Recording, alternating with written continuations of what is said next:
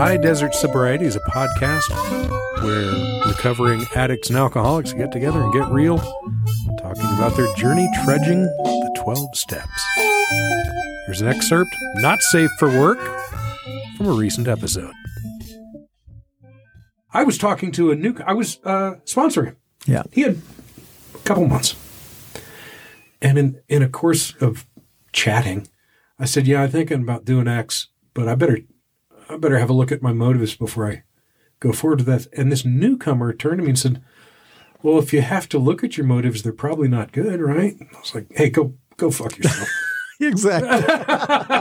and I expl- fuck you, I explained. High Desert Sobriety, a new podcast about recovery and the 12 steps, recorded in Santa Fe, New Mexico at the Friendship Club Studios, available on Apple and Spotify and Amazon, pretty much any place you find your podcasts.